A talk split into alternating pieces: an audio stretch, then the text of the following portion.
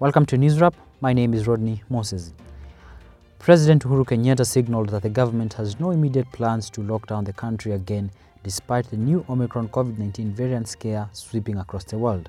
Speaking during his second last State of the Nation address, the president exuded confidence in the vaccination drive, adding that it will preclude the need for further drastic COVID containment, me- containment measures such as lockdowns and night curfews that slowed down the economy last year. Kenya plans to vaccinate 27.2 million adults by the end of June next year and at least 10 million by Christmas this year. In the meantime, Kenya has announced that it will not ban flights from southern African countries due to the Omicron variant. It will instead issue stricter measures for the travelers.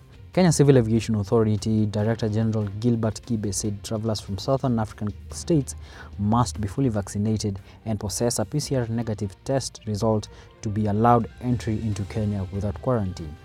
The European Union, the United States, and the UK, among others, have suspended flights to southern Africa, while Singapore, Italy, and Israel have placed all of those nations, including Mozambique, on their red list.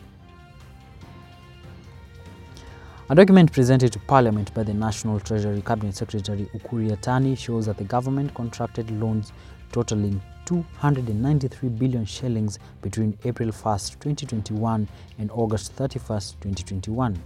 This shows that the government was borrowing an average of 58 billion shillings per month on average. A further breakdown of the new loans shows that the government borrowed 1.92 billion shillings a day or 79 million shillings an hour during the five month period.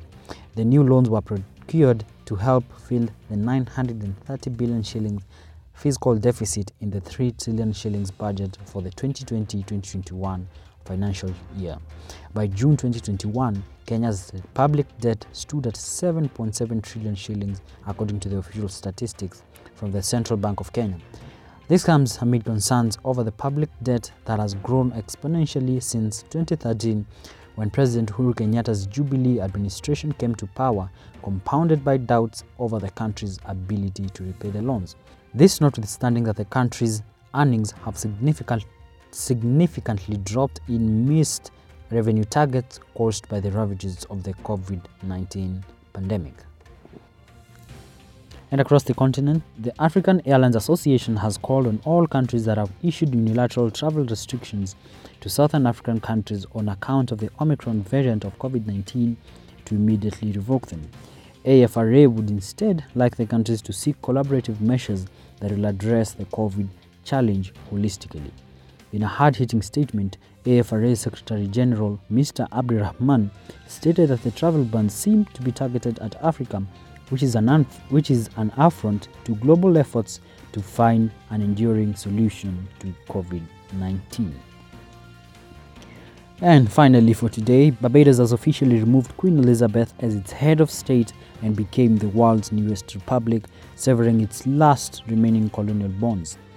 Sandra Mason was sworn in as Barbados' first president in the shadow of Barbados Parliament. She was elected last month by a joint session of the country's House of Assembly and Senate.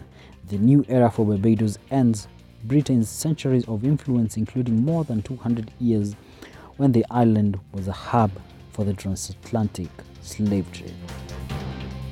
That is all we had for you this week for News Wrap. My name is Rodney Moses.